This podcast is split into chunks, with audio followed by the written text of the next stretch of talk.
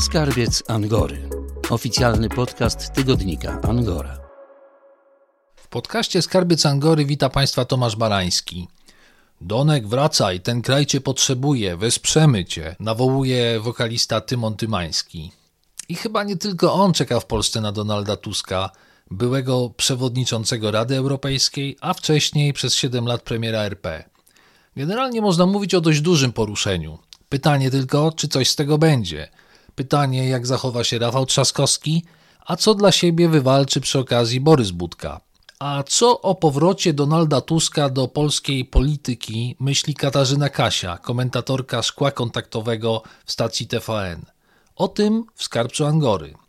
A ponadto popularna publicystka, filozofka podkreśla, że chodzi o to, żeby rozmawiać z jak największą liczbą ludzi i zbierać w sobie małe wkurzenia. Wszystko po to, żeby, jak mówi, coś się w końcu w Polsce zmieniło. Posłuchajmy. Myśli Pani o tym, żeby kiedyś e, poważniej zaangażować się w sprawy publiczne, polityczne, nie jako człowiek mediów, tylko no być może jako polityk? Wie pan co, to jest trudne, bo się nad tym zastanawiałam wielokrotnie. Polska polityka w jej aktualnym kształcie jest pułapką, to znaczy musiałoby, musiałoby się sporo ludzi dogadać ze sobą z różnych opcji i powiedzieć, że dobra, teraz my wchodzimy i jest zmiana, zmiana warty, zmiana zasad. Ja myślę że paradoksalnie, że niezależnie od tego, co się mówi, w polskiej polityce brakuje propaństwowości. Brakuje przekonania, że to państwo jest największym dobrem że e, nie robimy czegoś dla naszej opcji politycznej w imię jakichś tam doraźnych gratyfikacji, tylko, tylko że działamy razem dla dobra państwa i że ja, ja bym mogła wejść do polityki, gdyby się odbyło takie super wiążące posiedzenie, coś przypominającego być może porozumienia okrągłego stołu. Że ludzie by usiedli i powiedzieliby, dobra, słuchajcie, umawiamy się na taką i taką reformę edukacji skupmy się na edukacji. Um, umawiamy się, że robimy to, to, to i to. Rozciągamy to na 25 Konkretna lat. Konkretna praca, a nie nawalanka tak. taka I gadamy, doraźna. po prostu gadamy, gadamy, gadamy, aż wreszcie wszyscy się są w stanie zgodzić na ramy tego, tego działania. I potem, niezależnie od tego, kto będzie rządził, jakie będzie miał przekonania, ta reforma będzie nie do ruszenia. I gdyby się udało wypracować właśnie kilka takich elementów, to ja bym straciła poczucie, że angażowanie się w politykę jest w ogromnej mierze beznadziejne.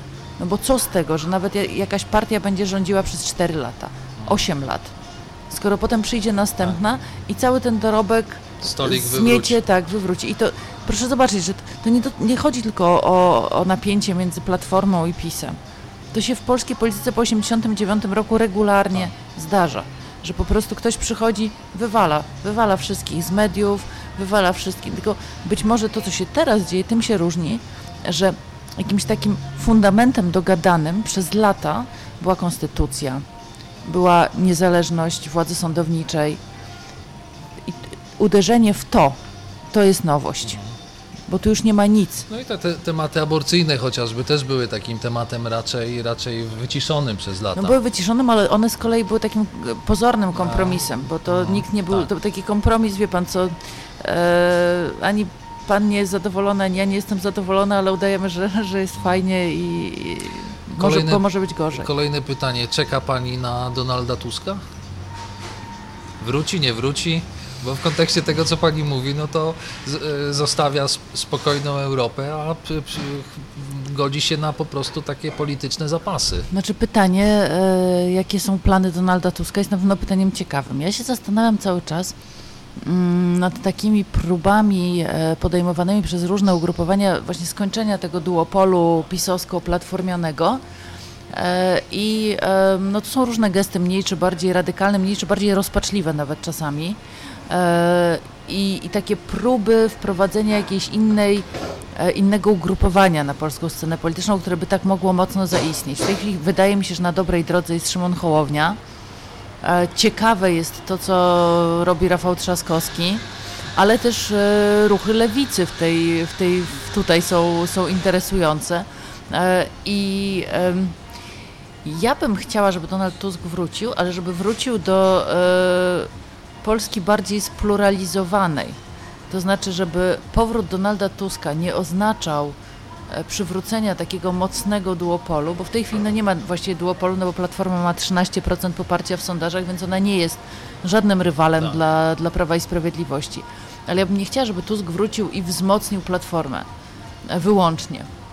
Ja bym chciała, żeby Tusk wrócił e, i żeby to dało impuls innym partiom opozycyjnym do tego, żeby się wzmocnić. To znaczy, e, żeby pokazać, że taki, taka dwupartyjność to, to, to nie jest na dłuższą metę dla Polski dobre, no bo nieobecność lewicy na przykład przez wiele lat była bardzo e, dużym problemem. Więc ja myślę, że jego powrót mógłby sprzyjać większemu spluralizowaniu i wtedy miałby sens, bo jeżeli on by wrócił e, i wzmocniłby Platformę do tego stopnia, że wszystkie inne mm, partie opozycyjne by na tym straciły, to nie wydaje mi się, żeby w takim dłuższym horyzoncie czasowym to miało, e, to, to było dobre.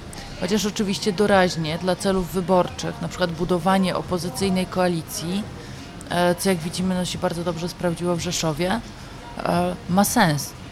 I, I to wydaje mi się z kolei na przykład taki ruch byłby fajny, gdyby Tusk wrócił i wzmacniając Platformę, jednocześnie wzmocnił całą opozycję, właśnie dążąc do, do zbudowania jakichś ponadpartyjnych koalicji. Ostatnio w szkle kontaktowym, tak żeby trochę zmienić optykę, e, zadzwonił do nas dziesięciolatek i byliśmy w ogromnym e, szoku, ale był świetny, bardzo, bardzo przytomnie mówił o polityce. I, I to jest też ciekawe, że to się wszystko zmienia i w ciągu tych trzech lat, od kiedy ja jestem w szkle, e, to ja widzę, że, że następują jakieś takie ogromne przegrupowania, że jeżeli chodzi o ludzi świadomych tego, co się dzieje w polityce, mamy do czynienia z ogromnym rozszerzeniem e, tej grupy. Ja też to widzę po moich studentach i studentkach, że mm, kilka lat temu na pytanie o politykę większość ludzi odpowiada, nie, mnie to nie interesuje, nie mam w domu telewizora. To był drugi argument, tak jakby telewizor e, sprawiał, że człowiek się orientuje w tym, co się dzieje w polityce. E, ale po 2015 roku zaobserwowałam, że to, co się dzieje, bardzo mocno wpłynęło na e, właśnie na e, osoby około 20 roku życia. Tak, ludzi, ludzi, mówimy o ludziach młodych przede wszystkim. Tak, i ludzie się obudzili i też to pokolenie, mam wrażenie, które teraz studiuje czy idzie na studia, to są ludzie, którzy, to jest bardzo ciekawe, bo oni, e, to Jarosław Kuisz bardzo ładnie to nazwał e, pokoleniem niepodległości, takim pierwszym w historii Polski w ogóle, pokoleniem, które się urodziło w Polsce wolnej e, i w niej wyrosło. I oni są inni trochę niż my, no bo myśmy jeszcze na przykład nie mogli się ubierać w to, co chcieliśmy, no bo było to, co było w sklepach. E, I tak samo ze wszystkimi takimi konsumenckimi wyborami. W związku z tym, jak w latach 90. wybuchła taka szalona konsumpcja, no to myśmy byli zachwyceni na początku i dopiero potem zaczęliśmy sobie zdawać sprawę z konsekwencji. Oni widzą te konsekwencje, oni świadomie ograniczają konsumpcję i oni sobie nie dają wciskać byle czego. To nie jest człowiek, który jeżeli ma sobie kupić buty, to wie jakie chce buty i takie sobie kupi. E, to nie będzie człowiek, który a dobra, niech będą zielone, chciałam czerwone, ale wszystko mi jedno w gruncie rzeczy, tylko tutaj jest pewien konkret, też jest zupełnie inna odpowiedzialność, to znaczy nam było wszystko jedno, no bo kupowaliśmy zielone, bo za jakiś czas mogliśmy sobie jeszcze kupić następne wymarzone czerwone. Oni tego nie zrobią, nie dlatego, że ich nie stać nawet, chociaż to też jest oczywiście ogromny problem, ale dlatego, że wiedzą, że nie chcą generować śmieci. E, I to jest zupełnie inne myślenie i ono się przekłada również na politykę. To nie jest takie, myśmy przez lata w różnych wyborach na pytanie o to, kogo będziemy wybierać, odpowiadali, że no dobrze, zagłosuję na mniejsze zło. Oni nie chcą mniejszego zła, oni nie chcą mniejszego zła ani jeżeli chodzi o e, zaśmiecanie planety, bo tu nie ma mniejszego zła. I oni bardzo dobrze widzą, że w polityce też nie powinno być tej kategorii, nie powinno być Mhm. mniejszego zła. Ale to, co y, Pani mówi o tym poszerzaniu, to trochę, tr- znaczy oczywiście jest to budujące, ale właśnie miałem już taką kontrę przygotowaną, że, że trochę jest tak w tym naszym świecie dziennikarskim, czy pewnych takich y, jakby dyskursach, że tworzą się pewne takie bańki. Y, No jest tak, że no, Radio Nowy Świat to ma, ma swoich słuchaczy, szkło kontaktowe, raczej tam nie zagląda osoba taka trochę niezdecydowana, tam już są tacy wyznawcy, tej narracji i raczej trudno przekonać nieprze, nieprzekonanego. Raczej przekonujecie, czy dziennikarze przekonują w, w, poszczególnych tam różnych stacjach już przekonanych, uformowanych swoich e, słuchaczy, którzy wiedzą, dlaczego włączają określony program. I to jest trochę momentami, no może zniechęcające, czy, czy, czy w kontekście tego, co pani mówi, jednak może nie do końca. No jasne, że jest tak, że to wychodzenie ze swojej bańki to jest niezwykle trudna sprawa, bo jesteśmy, te, te bańki mają coraz grubsze ściany. Na początku mhm. można je było porównać do mydlanych, myślę, że teraz są betonowe. I um, ja myślę, że trzeba podejmować dlatego wysiłki i starać się zachęcić najróżniejszych ludzi, bo e, niezdecydowani to jest największa grupa Polaków. Którzy I, mogą przesądzić w pewnym momencie. No i to oni są zawsze tak. tą, e, tą grupą, która decyduje w, na ostatniej prostej o tym, kto na przykład wygra wybory. Ja pamiętam, że kiedyś miałam taką rozmowę wiele lat temu z um, ówczesnym sekretarzem redakcji Kultury Liberalnej, z którą też jestem związana od wielu lat. E, I Łukasz e, zadzwonił do mnie z pytaniem, czy pójdę do telewizji Republika. Ja powiedziałam, że nie, nie pójdę do telewizji Republika. I Łukasz powiedział, Kasia, ale pomyśl, możesz oczywiście iść do TVN24 i tam jest bezpiecznie, tam nikt ci nic złego nie powie, nikt ci krzywdy nie zrobi, ale może warto pójść tam, gdzie e, wiesz, że właśnie będą ci robić krzywdę i wiesz, że jeżeli, e, jeżeli powiesz rzeczy sensowne, to być może one trafią właśnie do widza, który na co dzień ogląda telewizję Republika, więc ma poglądy zupełnie inne niż twoje, ale coś może tutaj zagra, coś będzie rezonowało, coś zostanie. Przekonywanie przekonanych to nie jest żadna sztuka. Tak. No i ja tam kilka razy byłam i faktem jest, że, że jest coś bardzo ważnego w tym, tylko zawsze jest pytanie o to, czy, e, znaczy jako dziennikarze mamy pewną odpowiedzialność ogromną, bo to jest pytanie, komu pan oddałamy tygodnika hmm. Angora. Teraz mam takie pytanie może bardziej osobiste do Pani, bo przygotowując e, tę rozmowę, te pytania, gdzieś natrafiłem, że, e, że Pani jest bardzo mocno związana z Polską. Między innymi e, taki pada argument, że Polska, tak pompatycznie to wszystko brzmi, dała Pani wykształcenie. Mhm. I to jest w pewien sposób taki powód, że no, może pani przecież gdzieś tam wyjechać na stypendium, jedno, drugie, zna pani języki, jest pani wykształcona. Filozofia też jest takim zawodem trochę jak programowanie. Można na całym świecie pracować. Albo nie. E, co panią tak naprawdę trzyma w Polsce? Bo y, wielu lekarzy młodych to też są ludzie wykształceni w Polsce, ale skończą, zrobią, obronią dyplom, od razu uciekają do Niemiec na przykład. Wie pan co, myślę, że to jest taka e, sytuacja pewnego poczucia odpowiedzialności, że Mm, oczywiście jak się wyjedzie, zwłaszcza na dłużej, to, e, no to się pojawia jakiś taki rodzaj ulgi. No bo ta sytuacja polityczna po prostu cię w takim stopniu nie dotyczy. Ona jest e, gdzieś tam zewnętrzna i nawet jak oni się kłócą i robią rzeczy okropne, no to ma się gdzieś w tyle głowy takie poczucie, no dobra, ale ja tu jestem na chwilę i w sumie... E, I myślę, że to jest takie myślenie, które gdzieś tam też znowu to pewnie zabrzmi pompatycznie, ale no to jest jak u Tuwima w Kwiatach Polskich, że ojczyzna jest, że właśnie to, to jest mój dom, tak, że mnie w udziale dom polski przypadł i Tuwim pisze, inne kraje są hotele. Trochę tak jest, to znaczy nawet jak się w tym hotelu mieszka 20 lat, to on pozostaje hotelem. To są takie rozmowy, które ja odbywałam z moimi e, różnymi znajomymi, znajomymi moich rodziców, z moją rodziną, osobami, które wyemigrowały, na przykład w 68 czy w 80 roku. I to są opowieści o życiu pomiędzy, bo Polska ich nie chciała, oni stąd musieli wyjechać. W przypadku tych emigrantów z 68 dostali bilet po prostu, dokument podróży to się nazywał, tak nawet nie mieli paszportów i wiadomo było, że to jest w jedną stronę i że się mają wynosić, e, czyli Polska się ich pozbyła. A mówimy tutaj o ludziach, których całe historie wielopokoleniowych rodzin były z tym krajem, z Polską związane. Nasze cmentarze są tutaj, nie w Szwecji, nie w Stanach, nie w Wielkiej Brytanii.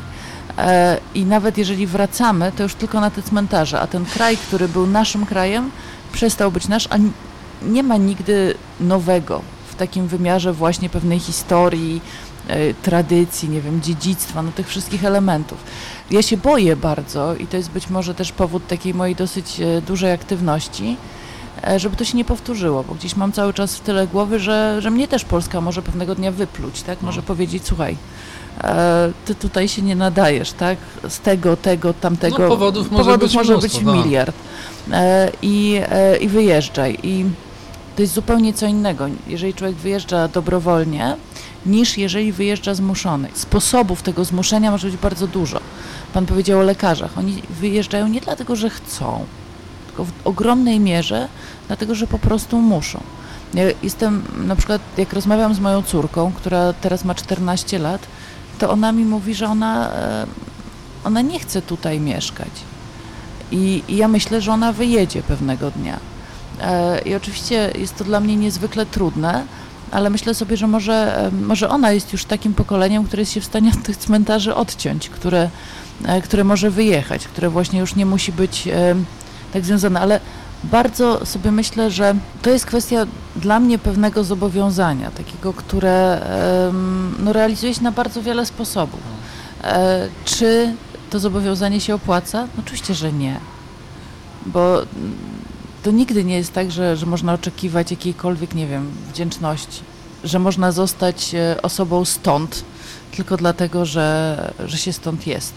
Czas są, są ludzie, którzy zawsze będą obcymi, tak? I e, są ludzie, przeciwko którym właśnie em, tłum się zwróci na początku. I to jest, e, to jest, wydaje mi się, dosyć taki trudny wątek, ale, mm, ale nie, na razie bym chciała zostać, jeszcze trochę się, jeszcze trochę się pobić. Ja się, ja się lubię bić. Polski antysemityzm to jest pewien rodzaj mechanizmu. Tutaj nie chodzi o Żydów, tutaj nie chodzi o Polaków, tu chodzi o pewien schemat działania. I ten schemat działania e, jest powielany e, w rozmaitych wykluczeniach po kolei następujących. Bo mówi się o Żydach e, różne straszne rzeczy bazujące na, e, no, na takich półprawdach, nieprawdach, e, kłamstwach potwornych, propagandzie antysemickiej itd. I to jest taki topos, do którego jest się stosunkowo łatwo odnieść. I ten antysemityzm się przejawia na, na bardzo, bardzo wiele sposobów. Od takich niezwykle agresywnych, po takie, kiedy mówi się, no, Żyd, ale jednak porządny człowiek z takim zdziwieniem. I to jest zawsze ten sam mechanizm. On dotyczy w tej chwili osób nieheteronormatywnych. On e, był wykorzystywany przeciwko uchodźcom. E, najgorsze jest to, że my tak naprawdę, e, Polacy są w stanie być antysemitami, chociaż w Polsce nie ma Żydów. Polacy są w stanie być, an, łykać tę antyuchodźczą retorykę, chociaż w Polsce nie ma de facto uchodźców. Nie jesteśmy Lampedusą, nie jesteśmy Włochami. No tak. Nasza sytuacja jest zupełnie inna. W pewnym momencie właśnie ta nienawiść była tak Na tych rozkręcona. emocjach po prostu Tak. politycy budowali kapitał. Ale to jest uruchamianie tego schematu jest bardzo groźnym narzędziem politycznym. To znaczy, jeżeli ktoś to umie zrobić, Jarosław Kaczyński na pewno to bardzo dobrze umie zrobić, e, prezydent Duda to bardzo dobrze też umiał zrobić w kampanii wyborczej, to jest uruchamianie tego samego schematu, który leżał u podstaw pogromów. Czyli po prostu budzenie nienawiści do jakiejś grupy. I oczywiście ten, jeżeli sięgnęlibyśmy jeszcze głębiej do filozofii, no to e, oczywiście można przywołać René Girarda i jego kozła ofiarnego. No tak. To się właśnie wydarza, tak? Chcemy, żeby ktoś poniósł winę za to, co nas spotyka. My sobie nie radzimy, e, więc trzeba złożyć jakąś ofiarę. E, I tradycyjnie w Polsce to są Żydzi, ale ten mechanizm może być zastosowany jutro e, do ludzi o niebieskich oczach, Tak. albo do ludzi o, e, nie wiem, powyżej 1,80 m. Mhm. Wszystko jedno. Po prostu zawsze tę grupę da się wybrać. Ale ta struktura naszego społeczeństwa no, zmienia się. Coraz więcej ludzi ma do, wyższe wykształcenie. Ludzie podróżują po świecie, po Europie, czyli te chyba chy- te, te, te takie różne schematy, y, o których mówimy, powoli, tak mnie się wydaje, okażą się chyba y, coraz mniej skuteczne. To by było bardzo dobrze, gdyby tak było, tylko że jeżeli e, popatrzy Pan na działania e, władzy dzisiejszej, zobaczy Pan, że e, bardzo dużo wysiłku jest e, skierowane e, w tę stronę, żeby nie było, e, żeby właśnie zawęzić horyzonty. Proszę popatrzeć, nie ma niczego złego w nauczaniu historii, wręcz odwrotnie. Ja jestem w ogóle historyczką filozofii z zawodu, uważam, że historia jest fundamentalnie ważna, ale w momencie, kiedy minister edukacji i nauki mówi, że trzeba zwiększyć liczbę godzin historii, e, dlatego, żeby uczyć więcej o historii Polski i na przykład zmniejszyć liczbę lekcji dotyczących e, starożytności, bo w starożytności Polski nie było i on to mówi otwarcie, posługując się właśnie takim argumentem, to w jaką stronę to idzie? To idzie w taką stronę, żeby właśnie zawężać, żeby tak kształcić młodzież, żeby ona przypadkiem z tego grajdołka nie wyjrzała i nie rozejrzała się po świecie, żeby Polska um, się nie zmieniała. To jest takie budowanie coraz większych ścian, budowanie murów. To, to nie ma niczego wspólnego z edukacją, bo edukacja w zamyśle powinna być otwieraniem właśnie młodych ludzi na jak najwięcej różnorodnych kontekstów. Podobno nie, nie ma pani wakacji od wielu lat. Czy to jest prawda? Nie, bardzo walczę o to, żeby mieć wakacje, bo wakacje są e, w ogóle fundamentem życia, proszę pana. To jest bardzo poważny temat akurat, bo um, starożytni Grecy uważali, że bez wakacji nie ma twórczości. Znaczy, człowiek nie może być kreatywny, jeżeli nie odpocznie. A wakacje e, polegają między innymi na tym właśnie, żeby się na chwilę chociaż oderwać od e, tego, co nas na co dzień trapi, żeby pozwolić sobie na taki stan, którego ja bardzo rzadko doświadczam, ale który bardzo sobie cenię. I tym stanem jest nuda. To znaczy, żeby się troszeczkę ponudzić, żeby, jak to ładnie pisał e, Siegfried Krakauer, zająć się radykalną kontemplacją własnej kanapy, żeby tak po prostu usiąść sobie i porobić to, co się lubi. I żeby nas nikt przy tym nie oceniał. To znaczy, żeby to nie było tak, że ktoś e, pan, nie wiem, przeczytał pan, że najlepszy jest aktywny wypoczynek, więc chociaż nie cierpi pan chodzić po górach, to jednak pan się wybierze, no bo to jest takie dobre dla pana teoretycznie. Żebyśmy mieli chociaż tyle czasu na tych wakacjach, żeby pomyśleć sobie nie o tym, co ktoś mówi, że jest dla nas dobre, tylko co my byśmy chcieli porobić. Jeżeli tym porobieniem będzie siedzenie i patrzenie się tempo w ścianę, albo właśnie kontemplowanie własnej kanapy, to nikomu nic do tego z Włochami to, to ja mam jakiegoś, to, to, jest jakieś głupie pewnie, bo ja tam przyjeżdżam i wystarczy, że usłyszę trzy słowa, tak trochę sobie pooddycham i już mam taki uśmiech, którego nic nie jest w stanie usunąć. E, I jakoś tak jest tam bardzo dobrze. Oczywiście właśnie zdaję sobie sprawę z problemów, zdaję sobie sprawę z tego, że, e, że te Włochy, które my oglądamy w czasie wakacji, to, to nie jest prawda o tym kraju że to, to, jest kraj, który się boryka no, z takimi rzeczami, o których my jeszcze w Polsce nie mamy pojęcia w tym momencie. Że tam w bardzo wielu momentach może być gorzej. Ale z drugiej strony lubię ten sposób życia, odpowiadają mi te pory posiłków, odpowiada mi sposób ścielenia łóżka, odpowiada mi no, no, to, jak wygląda klasyczny włoski bar, ale też nie klasyczny. Bardzo lubię to jedzenie.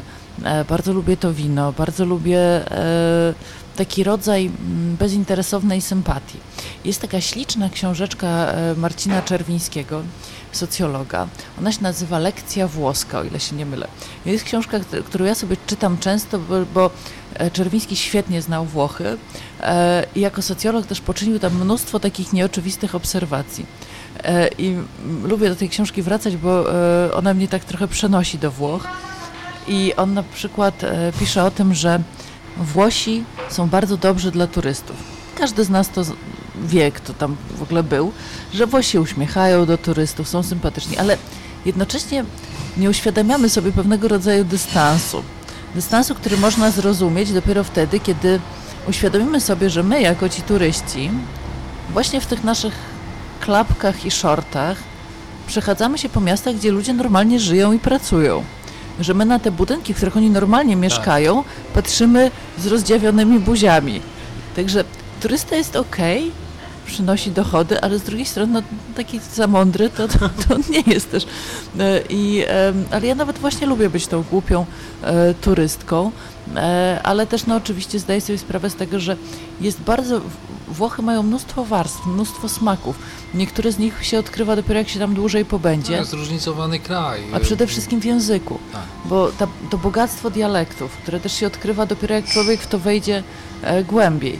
E, ale też bogactwo samego języka włoskiego. Włosi są bardzo snobistyczni.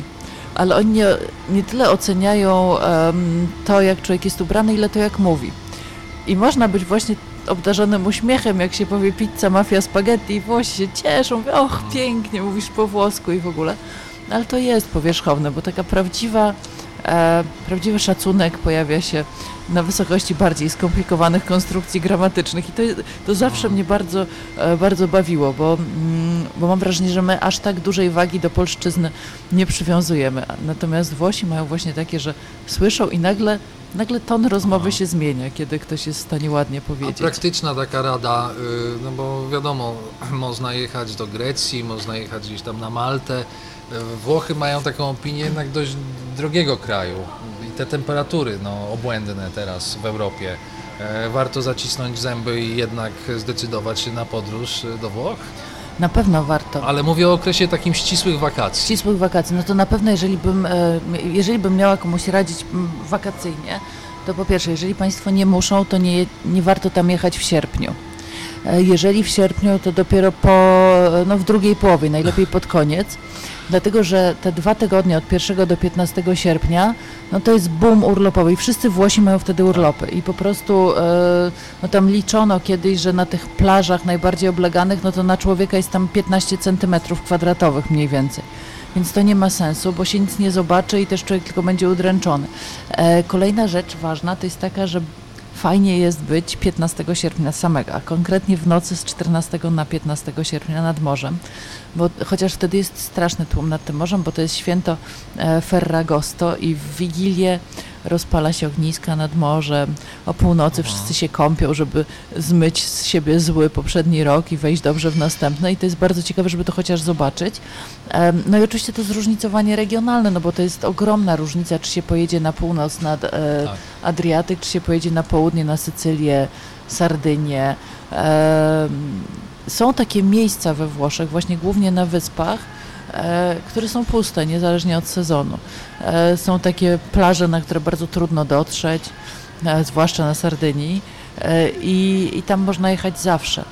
U, upał jest potworny. Jeżeli ktoś się szykuje na wakacje na przykład na Sycylię, to musi mieć świadomość tego, że tam będzie gorąco nie do wytrzymania, bo tam jeszcze oprócz tego upału, który my znamy, już coraz lepiej niestety, wieją gorące wiatry z Afryki wiatry, które przynoszą drobinki piasku z Sahary. Nie pomagają. I e, to jest taki wiatr, który nie chłodzi, tylko wręcz odwrotnie. Jest takie uczucie, jakby pan siedział w bardzo gorący dzień i jeszcze wziąłby pan sobie ciepłą suszarkę do włosów właśnie z ciepłym powietrzem i sobie dmuchał nią w twarz. I jest to bardzo, bardzo trudne do, do wytrzymania. Dlatego najlepiej jest we Włoszech w czerwcu, w październiku.